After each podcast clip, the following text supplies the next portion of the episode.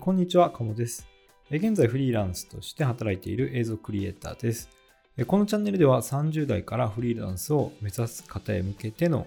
内容を配信しています。今回は1回目の配信なので自己紹介をしようと思います。現在ですね、映像制作の仕事をですね、なりわいとしてフリーランスとして働いています。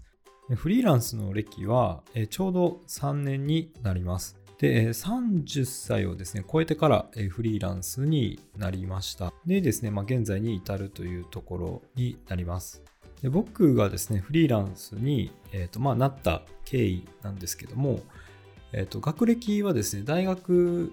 をですね、卒業して、そこからですね、えー、就職をしている形です。で大学はですね、普通の4大生の大学に行ってたので、23歳の年に就職をしています。でそこからですね、サラリーマンとして数年働いてはいましたが、えっと、何かですね、まあ、自分で仕事をしたいなと思っていて、でそれはまあ会社の経営であったりとか、まあ、フリーランスであったりとか、まあ、形は何でもよかったんですけども、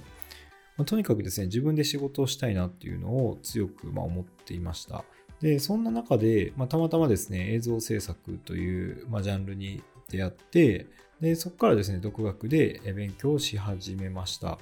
で、その後ですね、クラウドソーシングを使って、まあ、仕事をですね、少し、少しずつ、え受注するようになってですね、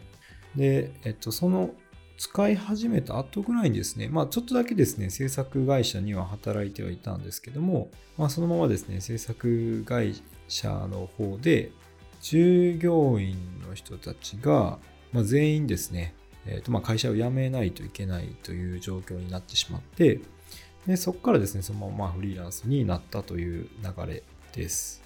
で、まあ、僕の場合はですね、フリーランスになりたかったので、まあ、その会社の状況で、まあ、全員その辞めざるを得なくはなったんですけども、まあ、その前からですね、まあ、フリーランスにはなる予定というかな、なりたいと思っていたので、まあ、準備はしてたので、まあ、そこまでなんかその、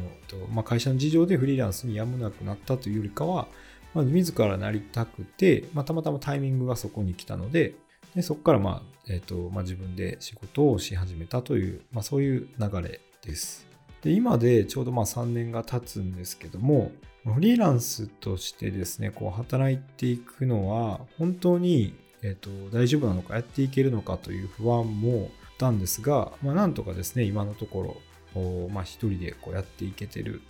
そんな状況です。でこのラジオではですね、まあ、最初にちょっとお話もしたんですけども、ま、30代からフリーランスを目指す方へ向けての